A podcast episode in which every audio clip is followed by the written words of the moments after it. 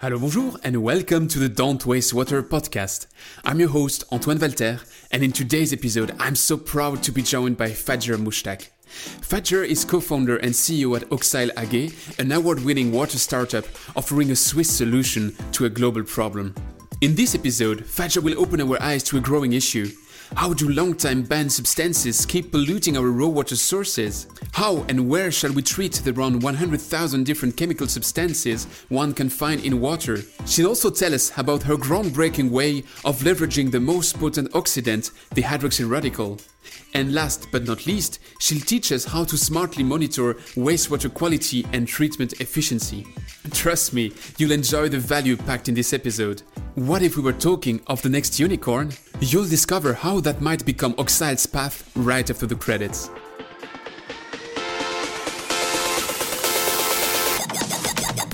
You're listening to Don't Waste Water, the podcast that helps water professionals to improve their wastewater treatment, optimize their operation costs, and keep up with the latest market trends. This podcast is brought to you by GF Piping Systems. As a leading supplier of piping systems made of plastics and metal, GF Piping Systems is the global expert for the safe and reliable transportation of water, chemicals, and gas. For more information, visit gfps.com. Hi, Fajer. Welcome to the show. I'm very happy to have you. Yes, thank you so much for inviting me. Very excited to talk to you. I really like to start with a postcard every time, so maybe you can tell us where you are sitting right now. Uh, well, right now I'm in my office at ETH Zurich, so that's in the basically downtown Zurich.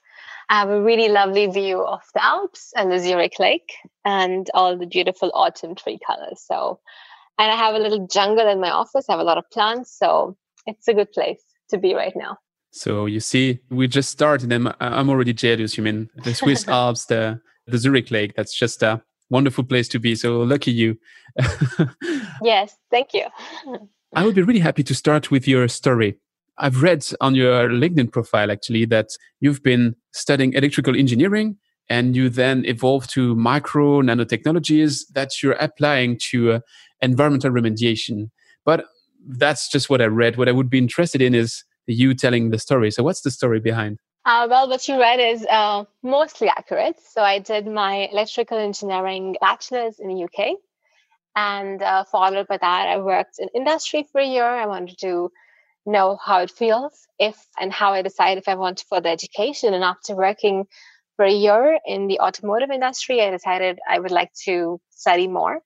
And a reason for that was that during my bachelor's, I also took some uh, courses in nanotechnology, and I was really fascinated by how amazing this field is. Starting from the fact that you might not see anything, and then when you go to the right microscope, you see a whole world living on that same surface. So I knew that this is an exciting field and I wanted to learn more. So I took a few courses in, in my bachelor's in the UK during my electrical engineering course.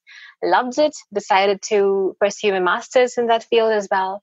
And I came to ETH Zurich, applied for the micro and nanotechnologies course. It's an excellent course, which really gives you a very broad overview of what all is possible in the field of micro and nanotechnology, be it biomedical applications, environmental applications, electronic applications. It's amazing what all is possible, and we are learning more and more every single day. And uh, during my master's at ETH Zurich, I, I did my semester project in a lab where they are developing really smart nanomaterials for a wide variety of applications, but mostly biomedical. When I started working for my PhD here, after my master thesis, I realized that while working in the lab, we work with a lot of antibiotics, different chemicals for the experiments that literally every week, once a week at uh, in our university, we are allowed to collect all the water in special containers and then ship them for basically treatment. And uh, upon inquiry, I realized that treatment happens to be incineration for wastewater that contains heavy metals or it contains organic pollutants, etc. And that didn't seem right. I thought maybe we can expect that in some other country, but in Switzerland, we are so advanced and so green. Why are we burning our water? And literally within the second month of my PhD, I decided to change tracks. I was still working on developing more advanced uh, micro and nanotechnology based materials, but I switched the focus from biomedical to environmental science. And my focus, sole focus, was to find a better way for treating this wastewater that we are using in the labs. And I thought if I could just start there and have a solution that can help people in every lab of ETH Zurich, that's tons of water that we can save from burning. And the problem just basically starts from there, right? It's a huge problem. The more you know about the field, as I'm sure you do, you know, a lot of people do use incineration for some of the most toxic chemicals that are just really difficult to treat right now. So that's what sort of sparked this joy in me that it's something I wanted to explore more and see if I could contribute in any way. And so I spent the last six years of my doctoral research at ETH Zurich researching new kind of catalytic materials that can treat water in a sort of a cost effective and a sustainable manner and prevent their release in the environment and also prevent any direct CO2 emissions coming from that treatment. You were exploring that field, and let me guess, I think you found something because actually, if I get it right, you, you just founded your, your own company. And uh, it's not like you were just doing that in your garage. You already won several prizes, and one of which being Venture, which is somehow the the biggest competition you could win. It's kind of the World Cup for startups in, in Switzerland. And when you see the list of people that won those prizes before, it sets you on quite an impressive path. But you somehow started doing it. But can you pitch us your company? Yeah, so that's true. In the very beginning of my PhD, I started realizing that the materials that I was working on had definitely uh, a big promise going forward. So my whole PhD was really focusing on different types of materials and trying to find which one is the most stable, the most inert in harsh environments and can be reused multiple times. And once I knew in the third year of my PhD, we have something really good. We filed for patents, we've secured the technology, and after my PhD, I applied for the Bridge Proof of Concept grant. It is the Swiss National Science Foundation's grant that supports young to be entrepreneurs on their paths to developing a better technology with a sustainability aspect in many cases. So that's what I was doing for the last one year, where I took these smart nano materials, so to speak, and I tried to implement them into a way where we could easily upscale their production and we don't cause any secondary contamination and that is something that can be easily produced on an industrial scale you know so the last uh, one and a half and two years have really been focused on how do we take this technology from the lab where it works and it's amazing, but it has to be suitable for the real world. It has to be practical. It has to be cost effective. We should be able to make large varieties of them in a you know reasonable manner with high level of accuracy. And that's what I've been doing for the last two years as part of my ongoing research for market entry of this innovation. And then uh, during the lockdown this year in March, I stopped spending so much time in the lab because, yeah, being in the lab makes me happy, as it does for most engineers and scientists. So I was really, in a way, forced to not be in the lab and do more treatments with my material. And I started looking at the commercialization strategy, the business plan. And that is also when we applied for the venture competition, literally one day before the deadline in March. And it does surprise me to this day that we did so well, honestly and at that point we had not even founded a company. So we legally founded the company in may of this year. So we are quite young but the idea and the innovation behind what we do has been going on for the past seven years in the lab. And now that we know that we were able to deliver successful results, especially through some of the customer proof of concepts that I have been doing for the past two years, we knew that yes, it's a pandemic, it's scary, but you know what? The pandemic is going to be over in two years with the vaccine uh, everything goes well. But the water crisis is just growing. And yeah, we all need to be worried about the next big global crisis. So I think that is why we did so well in the venture competition because we were so motivated. Like we need to get our product out there. And what better platform than venture where just the jury that you interact with in different stages of the competition, they are come from some really big companies, some of them who could actually be our potential clients at that point. So we were trying to answer the question, but also impress the jury, right? So we were doing it to really make our case known that what we have done so far. And we got some really interesting questions for them. Some of them asked us questions based on what is their biggest issue in water treatment in the company. And it was very useful for us to see the insight from industrial point of view, what our potential customers see the biggest problem and if we can help them. So overall, it was a great competition. And um, I think we did well because the technology part we were very confident about and then this year we focused uh, more on the business aspect that it's good to have an idea but do you have the right team right do you have the right execution plan do you have the right business plan so that was our big focus this year as well you just mentioned the team and actually before jumping into the deep dive and, and talking about your solution i noticed that your team was one of the two only teams in venture that was featuring a majority of women and uh, i have to say I tell you, I'm really not proud. I'm, I'm a son of feminist. I'm father of two daughters, and uh, you're only the second woman which I have on that microphone. So that shows how underrepresented the women are in our industry, in, in, in our business. And I was wondering if, if that matters to you, or if it's just something that we should maybe even stop noticing. I mean, that's a very good question. I was actually in um, female roundtable conference a few days ago, and we discussed that with other brilliant women how they feel about representation, you know, because it's not just in the water treatment industry. We see the lack of women in leadership roles in many different aspects as well. And my honest opinion is that it is not something that really bothers me. I mean, do I notice it? Yes, of course. When you have these meetings like today's meeting, there were 10 people and I was the only woman on the table. it's not something that is surprising. It's something I had sort of accepted right when I started doing engineering. In my first class ever of uh, electrical engineering, there were 220 people there and five girls, and we all sat on the first row, and right behind us were 200 plus men, right? So I got that dose early on, 12 years ago or so, that that is how the nature of STEM research is, and also wastewater treatment, I realize is. And it's not a great thing, but I'm I have a very positive outlook towards that because I am seeing more and more women actively taking part in research topics and educational topics where it was mostly male dominated before. So I think we are seeing a good change. Women are feeling more and more comfortable studying whatever they want to study and not because what they think would be a better job role because of you know the dynamics of that role. I think that's a very good thing.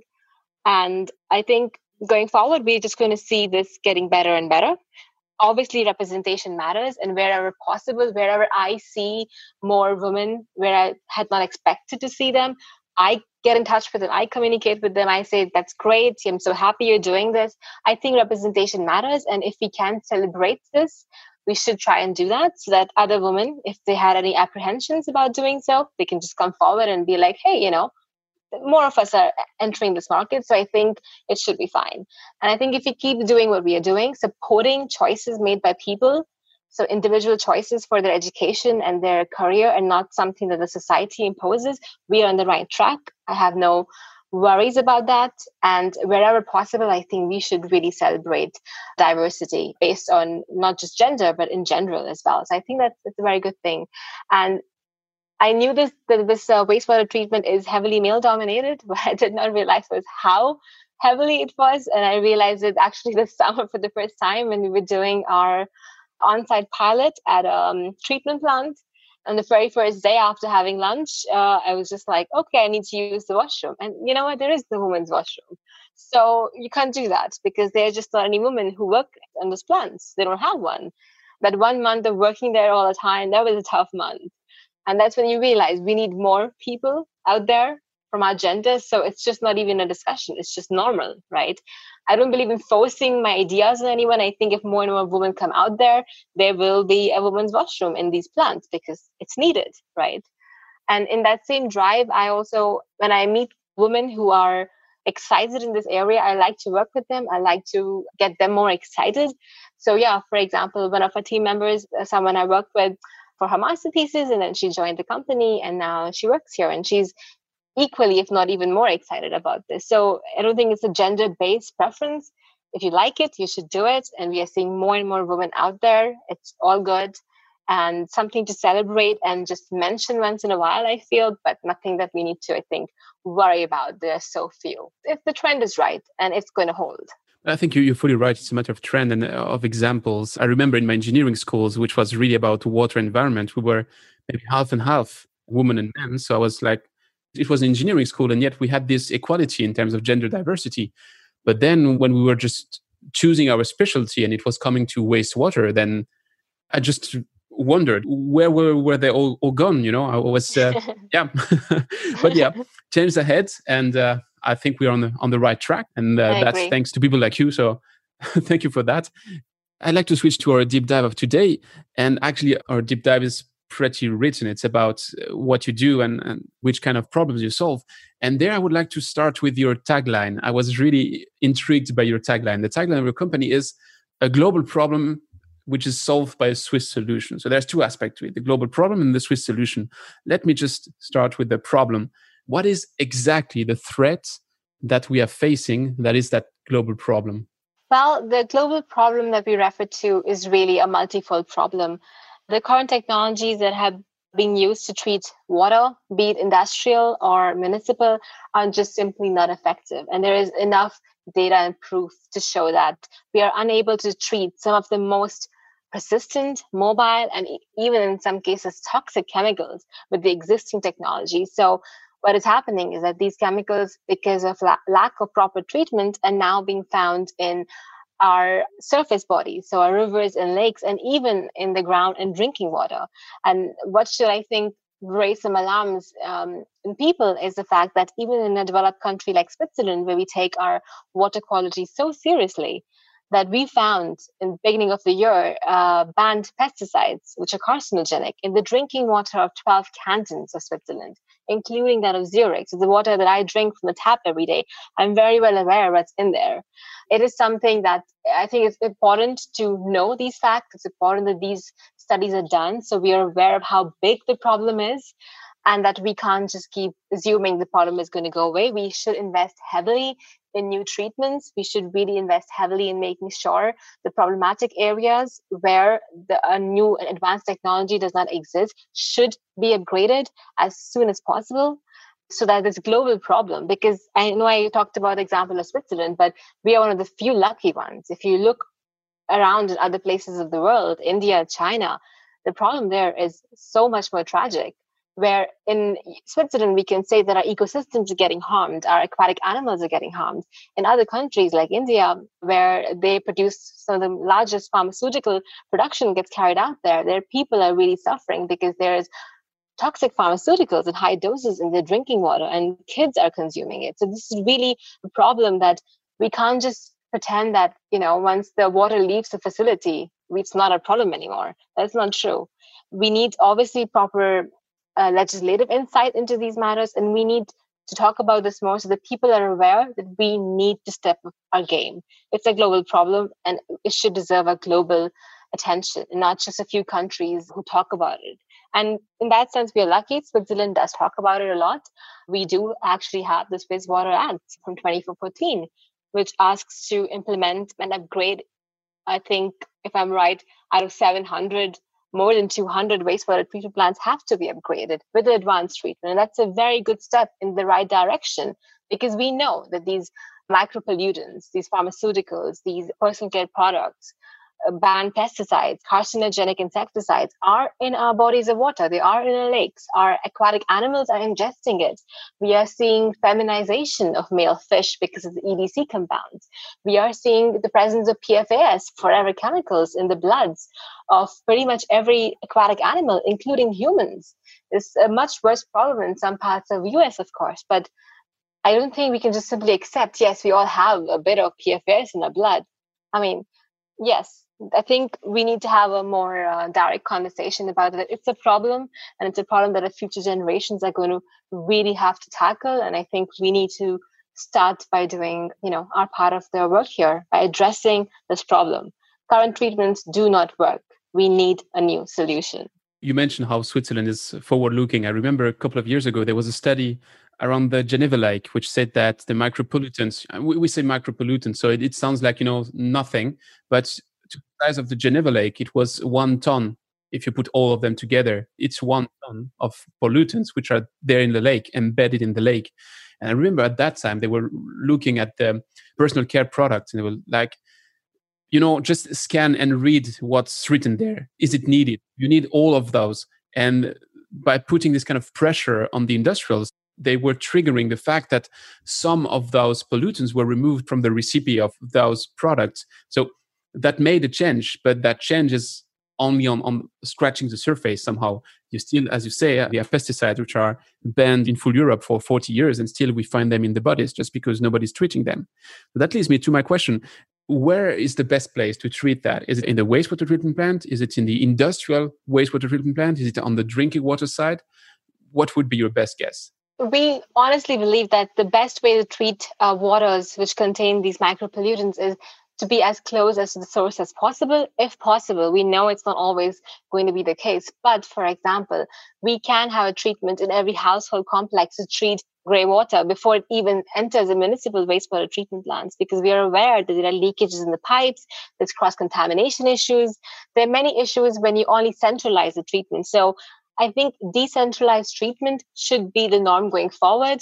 There is nothing wrong with imagining a water cleaning system for every household, for every household complex, which treats their water on site to prevent further contamination.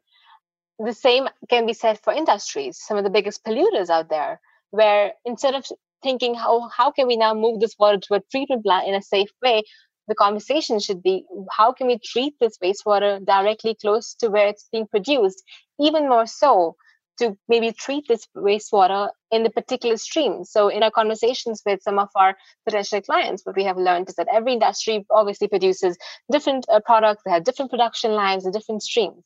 And a challenge that they face is that when everything collects in a centralized location, they have this sort of cross contamination or intermixing problem. And then the problem is even worse for them because they don't even know how to treat it because those active ingredients from different streams have now reacted with each other, right?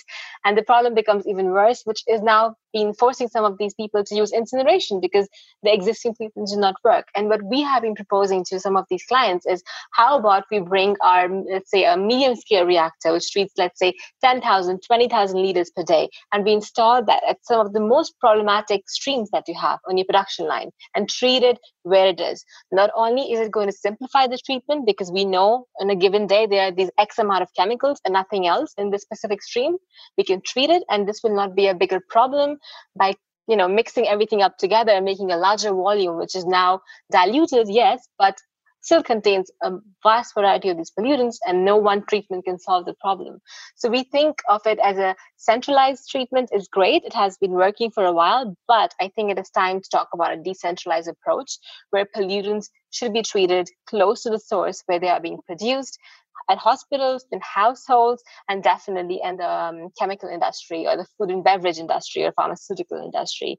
I think it will benefit them more. I think in the long term, this will be more cost saving. They could make sure that they meet the regulations well. They can make sure that they don't have any cross contamination or leakage issues. And it's good for their sustainable image uh, going forward as well. So I think we need to move away from the centralized and more towards a decentralized treatment wherever possible. So that is the route you're exploring. You are going to that decentralized treatment. So really next to the pollution source. So that might be yes. even inside an industrial site. It could be that you don't go directly at the outlet, but rather directly to the production line, which is producing one specific pollutant, right? Exactly. Yes. So how does your solution actually look like? Now that you speak, I see a box that you put somewhere, but that's mm-hmm. really, uh, I, I don't know if my mental picture is right in that case. I mean, yes, it is a black box from the outside, right? that is true.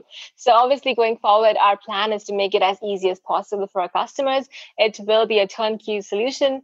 I know we throw the word a plug and, you know, play easily around, but that is our vision to have a, a system that you can easily adapt to the existing infrastructure it is already included in the existing water collection networks at the very end of the pipeline for that particular stream. So, in our solution, uh, what we plan to do is deliver these wastewater treatment reactors at varying scales, obviously. And inside these reactors, we will have a catalytic material. It will be integrated. And depending upon the TOC values or whatever water matrix it has or whatever chemicals it has, every reactor would obviously have a different amount of the cleaning material we add, different arrangement of the cleaning material to get the most efficient and fastest treatment possible. And uh, this is one thing that we do right now with some of our clients as well. Every time a client makes a contact with us regarding their water requirements, we obviously ask them to provide us with a technical assessment of their water, followed by exchange of water samples, carefully collected and shipped and stored. And on these water samples, then we do our preliminary studies where we study different conditions and let them know the results from um, performance perspective and also from an economic and uh, sustainability perspective. And then we design, move forward and start designing a larger reactor for them, which would really fit where they wanted to fit and where they can get the most benefits of. So I think it's very important to have this dialogue with them early on so you really understand you know in, in some cases we, we hear from the customers oh we have this problem in, in, the centralized tanks and we ask them where do you think this particular chemical which is the most problematic for you comes from and in some cases they know right where, where it's coming from the production stream so we suggest why don't we go directly there and treat it because then the other chemicals that you have are not so problematic. They can be treated with existing treatments. Uh, so you don't have to have a much larger volume that is a bigger problem for you. So these are the kind of conversations we have with them and our plan is obviously to provide them with a fully functioning automated reactor which is easy for them to use. They have to do nothing really. We control uh, operation remotely and our catalyst does a job and they get a sort of a quick idea as well how the cleaning is going our mission is obviously to integrate our reactors uh, with a real-time monitoring system. That's something we are extremely passionate about, and we know I think that's going to be one of the areas where wastewater treatment has to start moving. You can't just rely on a surprise audit once in a while and hope it goes well. I think what we want to do is make a customer extremely confident in the treatment that they're using with the reactors, and they can do that once they have a real-time water monitoring information. That is good for the customers, but that's also very good for us. So we can always deliver, you know, a foolproof treatment. And that's part of the Swiss solution tagline that we have. We want to do a good job. Switzerland is known for its efficiency, and we want to be efficient in what we do. And we want to show them that we are treating it. And if sometimes they have a different load in the wastewater, we want to be able to do the treatment longer and have a feedback loop from the real time monitoring, which will help us control the treatment time to always deliver the right effluent quality at the end. Actually, there are many things in what you just said. Let me just try to unpack it. I would have questions on the catalytic material, on the monitoring, but uh, let's go step by step. Let's start with the catalytic material. That, that's the heart of what you're offering, right? How's that working? How does it look like? Did you develop it from scratch? Tell us the, the story of, of that catalytic material. Yeah, so this catalyst material was uh, yeah, it was developed pretty much from scratch, starting from the nanomaterials that are embedded in the material to how we um, sort of assemble our catalyst and how we give it the right porosity. So the materials that we work with are sort of the baseline is formed by uh, polymers that are accepted in the wastewater treatment industry. So we're not working with a chemical that they're not, you know, comfortable with working with. So we're working with materials that are used quite frequently in the wastewater treatment industries, for example, in the MBR reactors. So we work with similar polymers. But what we do in our technology is that we functionalize them in a specific manner. So we sort of crystallize and treat them in a way that they become functional and they were not functional before. We do that by giving them a specific porosity. We give them by giving them and embedding them with smart nanoparticles. And then we functionalize the entire catalyst on its own once all of these small ingredients are added to the recipe. So it's a multi step process that we have developed to keep making it more and more efficient so that one catalyst is really efficient. And by making this recipe from scratch and really sort of, you know, improving it every year for the last seven years, what we now have is super flexible catalytic material that can be basically made into any shape on an industrial level really, really fast, like using a roll to roll technology pretty much. And then it can be designed to be fitted into any reactor size that a customer wants. And this material is very inert. It's um, quite robust in terms of harsh chemical environments. So it's very sustainable in that sense. You don't need to be replacing it or cleaning it.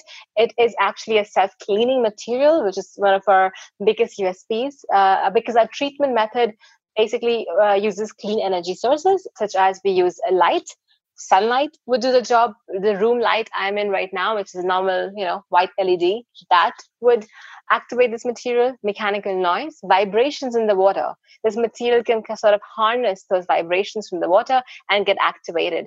And even magnetic fields for instance activate this material. So there are more than one energy sources that activates a material and once it's activated it produces large doses of radicals. These uh, radical treatment AOP, advanced oxidation processes, so to speak, are very well established. We know the benefits they provide. We use a hydroxyl and the superoxide radicals. We don't use ozone radicals. And there are advantages of using the hydroxyl radicals, specifically their non selectivity, meaning they will react with pretty much every other chemical that is in their surrounding. They don't show a resistance to certain chemicals that ozone would do. And more interestingly, in the last pilot that we did with a customer, but we also realized that the, one of the problem with ozone treatment that they were facing was they had in, some bromide in the water. And if you have that, you end up forming carcinogenic bromate, bromate as a byproduct. Yeah. Yeah. And they had to implement a new technology according to a law, and they were hesitant to go towards ozone just because they can't use ozone alone. They would have to have a secondary polishing treatment like PAC, and then the cost is just too expensive if they have two of these treatments, you know, side by side. Mm-hmm. So they contacted us. We did the pilot with them, and from our treatment, as a direct comparison to ozone, we formed no bromate. In our reactions, we directly convert the bromide ions in the water to bromine gas with the OS radicals. And that's also one of our USPs. So we can apply this technology where existing technologies are able to clean, yes, but are producing harmful byproducts at the same time. So you have a catalyst. That catalyst reacts with sustainable energy, which is around, and the sustainable energy produces this uh, hydroxyl radical, and that helps you to then oxidize whatever kind of compounds you have there in the water. And you mentioned, did I understand that right? That it's self-cleaning, so it's just the perfect material. Yes, it is self-cleaning because these radicals are generated in the surface of the catalyst, right? Okay. And these OH radicals and these O2 radicals are well-known self-cleaning agents. They're even disinfection agents. Yeah. People has been using, for example, catalysts like titanium dioxide, which is activated by light, for many years for disinfection purposes. It kills bacteria, viruses, because the OH radicals are extremely oxidative in nature and they will react with anything in their surroundings. And that is also something we have seen from a biological assays that we have done that after treatment, the cells prefer to grow in uh, treated water more than before. And I strongly believe that has to do with some of the disinfection properties that we bring to the water, where we're kind of sterilizing the water as well because of these radicals. So it is like a forever treatment. Once you have the reactor up and running, you don't need to maintain it. That sounds too good to be true. Come on. well, that really depends upon what's in the water. If you only have, for instance, only organic solvents, organic compounds, then it can really go on forever. It's self cleaning. Okay. But wow. if you do have any suspended solids, if you have any inorganics in there, which can sort of you know block the nanopores of the catalyst then we do have to take the catalyst out regenerate it and then put it back on and that, in one of the cases of water we got we did see this blocking mechanism, right? Because it was an inorganic species in there, which you can't treat with the radicals uh, like you treat the organics.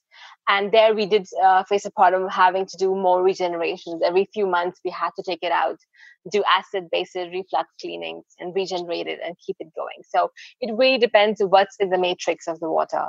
If you just give me a really nice, comfortable water sample like the municipal water, we love that. We have been using municipal wastewater treatment with the same material for months and no issues. But some of the industrial wastewater samples are indeed challenging, and there we develop a strategy where we can maybe do some pre-treatments first, and then what's coming into the reactor is free of the suspended solids and the uh, inorganic components basically. So then we can improve the lifetime. And yeah self-cleaning materials are underrated and that's the way to go i think in the future so that was actually going to be my question about the treatment train, because if you mention suspended solids to be an issue, I could imagine that you could just have a pre-filter, be it a sand filter or an ultrafiltration step or whatever, but then you get rid of the suspended solids and then you would have your catalyst. How do you insert it today into a treatment train? Is it like you put it really at the source and you put raw water on it? Or is it something that you implement between existing treatment steps? We see ourselves as a polishing step, just how ozonation also sees. So we are a tertiary treatment. We do require suspended solids, big biological matter to be treated beforehand. And for these pilots that we do, we normally obviously do a pre-treatment when we do them in the laboratory. Like you said, we do sand filtration, we do uh, reverse osmosis, we do ultrafiltration to remove some of those problematic pollutants that can be removed well with existing treatments. And then comes the challenge of how can you remove the stuff that he can't see and it's in the water and it's hard to remove, right? And that's our expertise. So for the pre-treatment steps, we usually collaborate with other people who have expertise in providing, let's say, uh, membrane bioreactors, right? So we connect our reactor with them in succession and that's how we do a treatment uh, in some of these uh, cases. And if you go to uh, municipal wastewater treatment plant, that's the best place to try. They already have a primary and secondary treatment installed. There's no issue at all. Mm-hmm. In the biologically treated water, we just enter the water directly into a reactor. We don't have to do any treatment, any pre-treatment there it's quite clear there is a suspended solids. For the industrial water, we do need uh, a first stage in there. And for that, we are working with people who have the right experience in doing reverse osmosis and filtration. And then the water will come into a reactor. So it will be a multi stage process and not just our reactor cannot just solve all the um, water problems that a customer would have. So, yeah, see here, you see, it's not too good to be true, you see. We need other people's help. I said that as a joke, you know. I'm really impressed by it. I think I understand now how the catalysts work. I mean, on the surface, not not in depth. But you mentioned something about monitoring. I'd like to come to that. What exactly are you monitoring? Because if I recall what was tested in Switzerland, there were many things. There was this uh, COD monitoring, there was uh, some biological monitoring. And what exactly are you tracking? What we know about micropollutants, for example, is that they absorb and they fluorescence at different wavelengths, right? So if you want to do a really quick test, you can just look at the UV value at 254 nanometer and see how these micropollutants are absorbing the light. And then you more or less know how many micropollutants were gone because there's a well established rule that the absorbance intensity goes down by 40%. That means 80% micropollutant removal. So there's a trend that is established well uh, in terms of getting a quick answer. But what we are doing is we're going a step forward because absorbent itself really relies upon the fact that the water has to be absolutely clear, not turbid, which is really not the case for a lot of our industrial clients.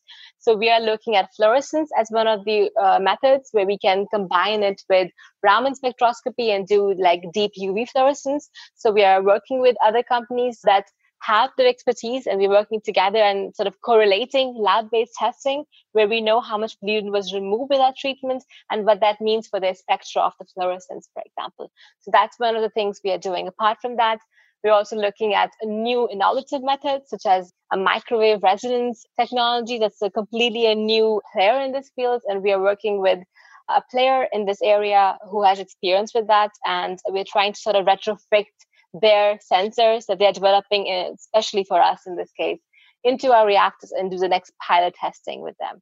So, like in the last pilot we did, we already had a collaboration with the second company that does real time monitoring with deep UV fluorescence. And we could show the customers, you know, you can see the spectra going down with every minute of the treatment. And then we did the offline uh, analytic treatments, we know with HPLC, GCMS, the standards, and we were able to correlate that spectra intensity here means this. And this spectra is very different from the existing absorbance measurements that you do, right? This can be applied to all types of waters, you know, murky, turbid. It's quite good. So we are using machine learning, we're using AI technology to read out from these spectra and quickly present online to the customers what's happening with their water. It's really interesting because it's not just treatment. I think what really bothered me in the beginning was I had to wait for a few days to get the results of the treatment because yeah, HPLC and GCMS, the ICP, they take some time, right?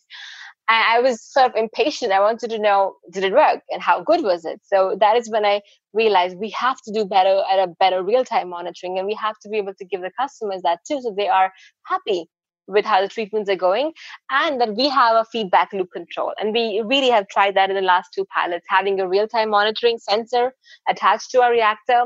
With the help of the machine learning we have trained the software to know only when this spectra reaches this level for this water should the valve open and should the water be getting out until then the treatment goes on. So we're doing studies like this so we can always guarantee the best cleaning performance and we are teaching our system through AI and, and machine learning to learn these tricks. So yeah, that's what we are doing. Incredible. really uh, very interesting. At the border between those two last topics, between monitoring and the place in the treatment train, you mentioned that contrary to the use of ozone where you would have the byproduct and the bromide bromate problem you don't have that because you're working with a hydroxide. But if you have a look at the way ozone is used in switzerland when ozone is put in wastewater you have to put after a sand filter or to use an existing sand filter as a polishing step. What about your process? If you were using your process okay, there's no no matter of bromide bromate, but still, if it's an oxidation, I could imagine that there might be some byproducts. You take a big molecule and you break it into smaller, which are then faster biodegradable, but still, it's still the, the, the small pieces. So, uh, did you test that? Because I know it's it has always been a debate about the toxicity just right after the treatment. We know on the long run that the toxicity is going to get much better, but just right after the treatment, that's always the touchy point, let's say. Yeah, we totally agree. Just to give you a quick example of how we see that problem. In the last pilot, we did our reactor treatment with a catalyst. And at the end, we had a way to sample water directly from the reactor. And then in one way, we were sampling the water that was coming out of a sort of a post sand filtration step. And so we took waters from both places. We did uh, deep analytics, found no bromate in both cases, did biological assays, found no cytotoxic assays and also looking at the fluorescence intensity because what is also important to know is that once you break these compounds down with the OH radicals, you do break them into smaller pieces. We agree. And what we saw interestingly at the fluorescence uh, spectra of the real-time monitoring was that after the sand filtration, there the spectra does decrease even more. So there is clear that we are breaking those compounds with OH radicals into smaller products. They don't have any bromate or cytotoxic effects, but they are still there. And that is where this fluorescence spectra and then real-time monitoring came really handy. I know there's a debate out there. I recommend they use a real-time monitoring to answer those questions like we did here. So we know that they're there and the sand filtration absorbs them and the spectra becomes almost like, like a water spectra, clear water spectra. So we know that those are absorbing on those cases. What we still have to definitely do is then extract those compounds from the sand filtration and really look at what they are and how bad they could be. What we did only so far was to just look at some mutagenic assays and estrogenic assays of the water collected directly after treatment and also after the post sand filtration step. And we didn't find any discrepancies, any differences in there. But that being said, as you are excited about what happens when they break, so am I. I find it fascinating in how much time what products are formed, right? This is interesting. And I know there are a million different combinations that can take place. OS radicals can attack a CH bond, CO bond, OH bond randomly anytime. So it's very hard to predict that. And that is also why we are working with some experts from Europe whose specialty really is doing a modeling on a degradation product. So we're working with them to really understand at what time what should we expect. And we do that by their modeling and doing analytics of water that we collect every minute for example and seeing what are we finding in the water. So i think going forward we would definitely have some more interesting results to share in this front. I think it's, it's fascinating to know that so that we can even control our treatment time better if we know that that's what we have after just five minutes is not problematic anymore, can be treated, maybe we don't have to run the treatment for 10 minutes, right? We can just save on costs and time. So I think once we have more data on that, that would be good. And I think the trend in this area also is to really take help from modeling and kinetic, dynamic kinetic modeling and using machine learning. I think these two fields can really go in uh, because yeah, doing a testing for everything takes much longer. But if you have simulations and AI to guide you, that is the future to get faster answers to these questions. You've mentioned a, couple of partners that you're working with a partner for modeling, a partner for sensors. I guess maybe a, partner to make it happen, uh, like a an installer or, or this kind of companies dedicating to treatment. How do you arrange that? can you name some of those partners, or how are you working today? I don't think I'm at liberty to disclose their exact name, okay. but I can definitely um, discuss how do we get into contact with them. But in some cases, we were contacted by them. For example, in the case of uh, machine learning, we were contacted by the company is they were looking for another approach to ozone. So they had already done some testing with real-time monitoring with ozone treated water, and they were looking for a different approach that uses OH radicals. And they heard about us through um, the university landscape, basically at ETH, contacted us and we just started exchanging some samples and through their knowledge we learned so much about the spectra of ozone treated samples and we saw how different our spectra looks that. That was fascinating. In some cases these really start from getting the word out that you exist you're doing something cool and if someone is interested they should contact you. And in some cases you know it's really us trying to call and email and get in touch ask for a meeting and discuss what we are doing, what the bigger picture is, and uh, make them see the potential in a, in a collaboration. Because I feel sometimes this industry can be a bit conservative in changing and trying a new thing out. But I think if you convince them with enough case studies and data from these customer pilots, they start listening and they're interested. And that is how we are working with such a diverse portfolio of collaborators because yeah, that's one thing to say. We'll just bring the reactor inside and our job is done. But I think we can do so, so much better by giving the customers a real time monitoring, by telling them what's in the water, using AI and machine learning to really figure these important topics out, what's left in the water, and uh, providing all this information to the customer online, right? So they can just access it uh, whenever they want.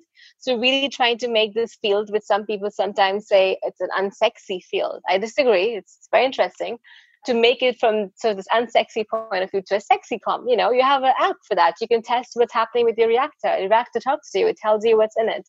And I think that should be the way going forward so that there is a lot more transparency and a better checks and balances. Like for us, this whole real-time monitoring, for example, comes from the point that we really want to tell them that it's clean and we want to be 100% sure ourselves that what we have done is clean. And if you don't have a constant checks and balances, how do you guarantee that? Sometimes there could be differences in production streams. There could be differences in just mm-hmm. the dilution of the water. How do you correct for that? And when I ask uh, people out there, how do they do that right now? They don't, right? They just trust that everything is fine and that when the audit comes, everything goes smoothly. I think we can do so much better for our customers. I think a lot of them really are trying to have an easier life when it comes to wastewater treatment. They're in troubles. I think we can help them. If the industry is trying to change, small companies, new companies like us with a different vision to solve this problem should do all we can to help them change. And that's where we are. You mentioned the bigger picture and you mentioned customers and pilots. So, uh, where are you exactly in terms of uh, business deployment of your solution? Pilot stage, uh, already with uh, commercial references, or how do you see those next steps? This whole year has been sort of a, you know, building a credibility phase for us where we started off the year by doing proof of concept studies, mostly through lab exchange of samples and, you know, studying how we can treat and providing them an assessment. And then based on the design we proposed for them through these proof of concepts, we then moved a step forward towards on-site pilots. And recently they've also started doing some paid pilots for the customers, in which case they require longer times and more resources from us. So we are still at the stage where we have shown on site that our treatment works for extended periods of time. We have shown through real time monitoring what that means, through analytics data what that means. And the next stage uh, really for us is to raise more funding. So we are in the middle of a fundraising stage. So we can uh, literally uh, build more of these prototypes. We call them prototype version two, which will be integrated with the real time monitoring option and have an online platform integration. So that can run on the customer sites for a few months so that they understand this new product. So it's not too spooky, it's just new and fancy. They can try it out with all these new features that we have been building up uh, slowly together. And the idea is to really start from providing our customers with a small scale reactor first. So that product we aim to be in the market by the second or third quarter of 2023. So in two years, we envision our first product is out there. And that is exactly to solve this decentralized cleaning needs, right? So it's kind of going back to the um, full circle. The idea for this came from a lab in a chemistry lab at ETH Zurich University, where about 60 people work pretty much on a given day. It's, it's a very busy lab, it's a big lab, and we collect a lot of water, a thousand liters in some cases of contaminated water that we send off for burning once a week. So the idea came from there, and our first customers that we envision are going to be like research institutions like ETH Zurich, where we have one of these small-scale tabletop reactors installed in every lab. Same we want to do with uh, research and uh, development institutions for be it a biomedical company or pharmaceutical company, have these attached close to the source and they clean about, let's say, 1,000 to 5,000 liters per day. So really small quantities, but really a solution at the source attached and the problem is solved there. That's the first product. And then a year later, we would be selling a medium scale reactors, which will be ideal for pharmaceutical companies that we are working with and agrochemical companies that require up to 100,000 liters per day per stream. So that's the size we have in mind for 2024. And obviously, the big prize is the large scale ones, which will come in the next five, six years.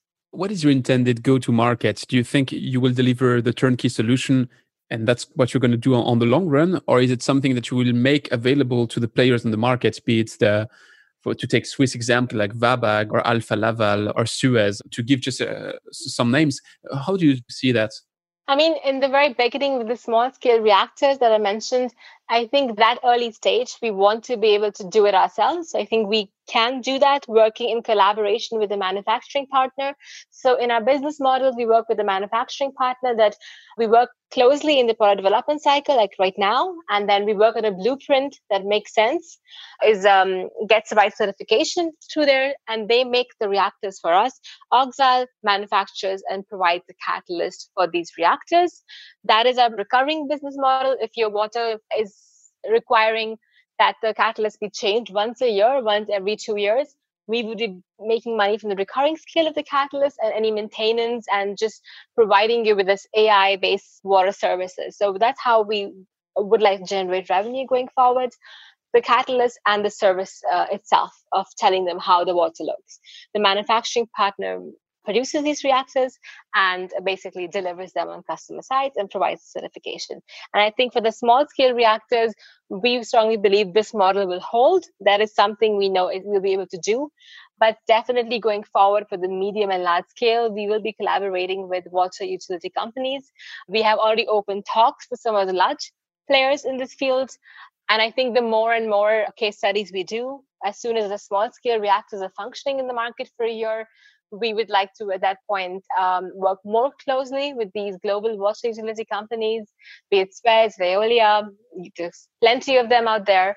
And they have shown excitement that what we are doing is great and that going forward, our idea would be to work in collaboration with them, use their sales and distribution networks. And even a licensing model is also on the table. Nothing is off the table in the future. And yeah, so big plans. Yeah. I have a last question in that section. You've mentioned the cost effectiveness, and you've mentioned that if you compare your solution, for instance, to uh, someone that would have to combine ozone and activated carbon, your solution would be much better in terms of cost effectiveness. Actually, that would be a, a huge step forward. Uh, AOPs have always been praised as something which is really, really effective, but always as something which is also very expensive. So if if you have the golden nugget that is same time has the effectiveness and is now cost effective, then you're really onto something. Did you do some comparative stu- study against uh, other technologies? Yeah, so the last few studies that we did with the customers' water, we did really try to have a better understanding on the energy requirements of the system and the cost.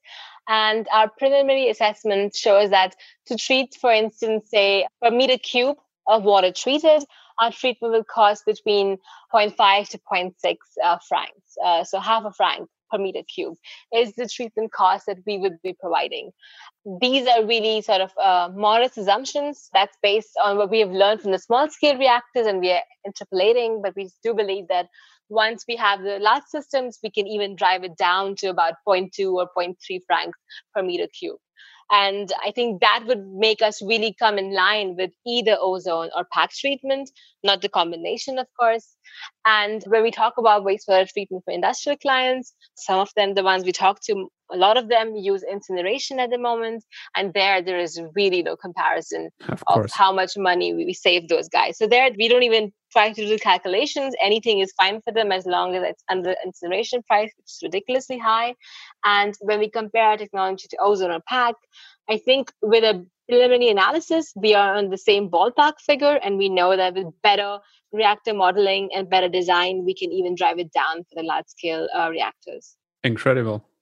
Well, for the non-Swiss people listening to us, uh, just uh, uh, one one small precision: one Swiss franc is about one dollar, and uh, it's very close to be one euro as well. So just that people get a, a, scale of things, but it's really incredible numbers, especially, of course, if you compare to incineration. Yeah. So it's uh, it is really breakthrough that, that, that you have here. Um, Fajer, I could be speaking another hour with you about that matter, but uh, I think at some point it's going to be interesting, much more for me than for the audience, and I want to be cautious of your time as well. So if it's fine with you, I propose you to switch to the rapid fire question.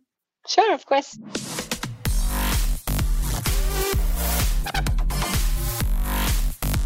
It's time for the rapid fire questions.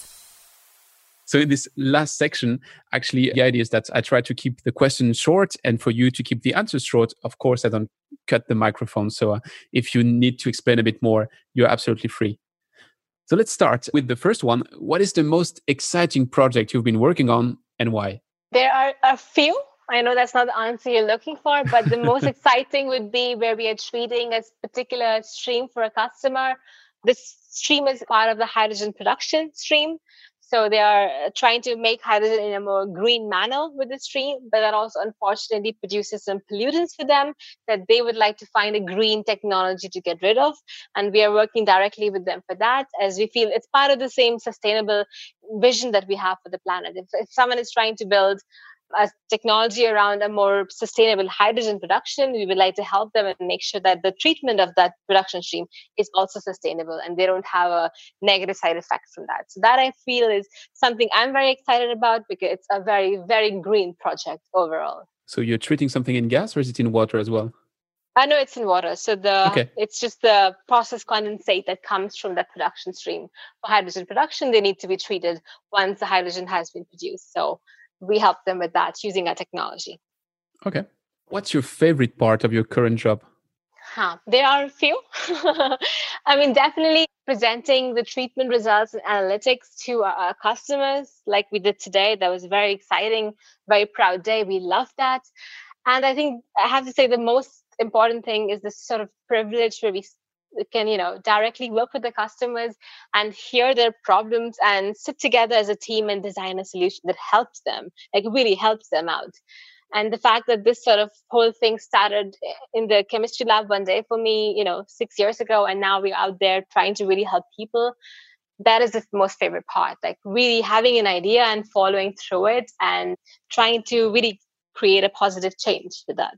What is the trend to watch out in the water industry I think since we deal so much with wastewater, I, I really tell everyone like we will stop saying wastewater at some point and just call it just water treatment because it's not just a wastewater. Like there's so many things we can do with wastewater. You can really design a treatment that uh, helps you reuse the water, recycle the water. We should not be wasting this water. It should not be getting burned. It should not be getting into our rivers and lakes when it's not clean. So I think the recovery of uh, precious uh, resources from the water is definitely going to be something we will watch out for and it's, it's been going on for a while and it's definitely the right trend.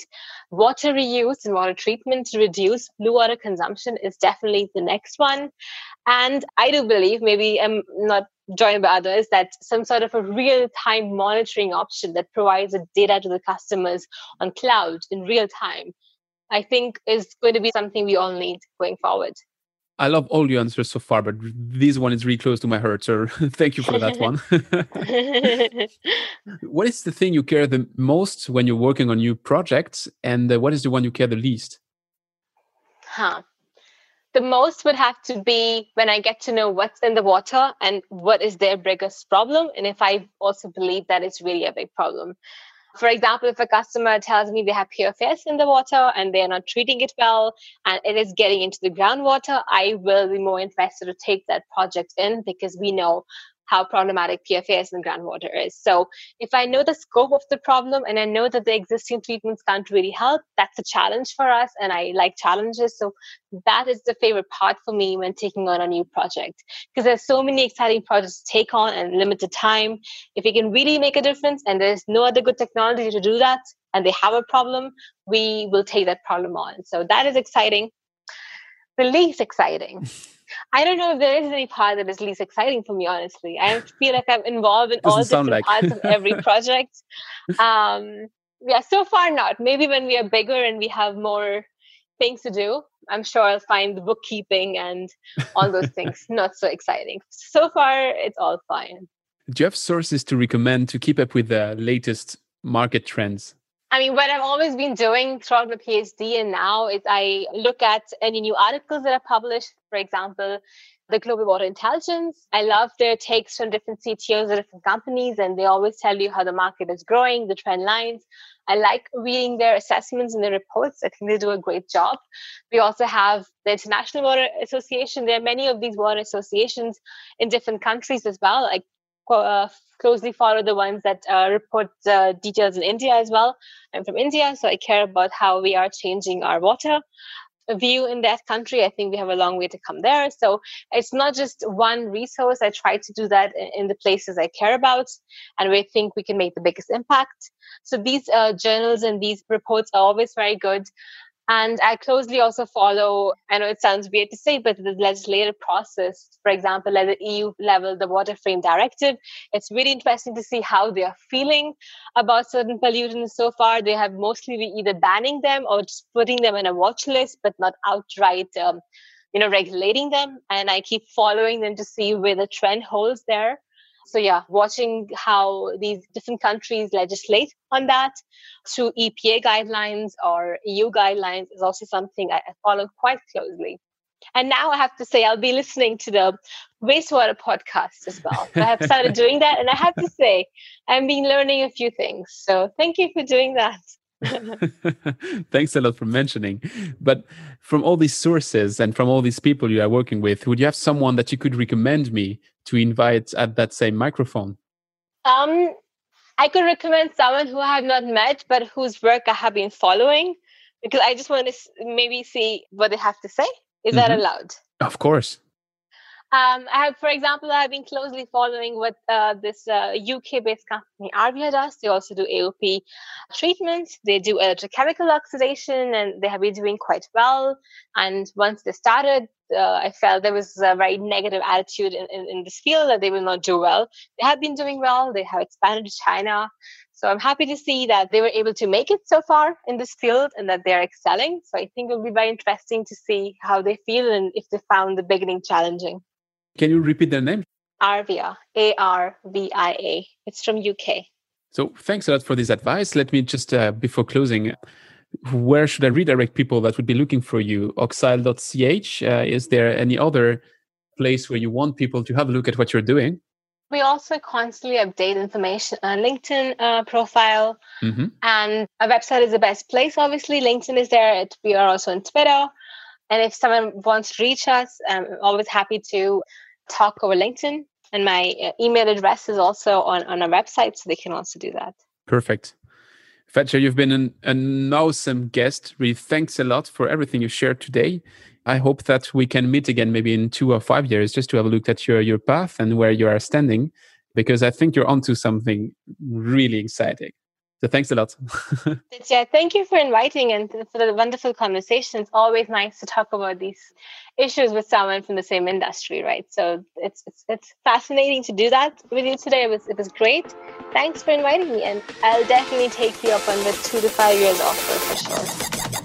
Thanks for listening to Don't Waste Water. This podcast was brought to you by GF Piping Systems. Loved this episode? Head over to Apple Podcasts to subscribe, rate, and leave a review. See you next time.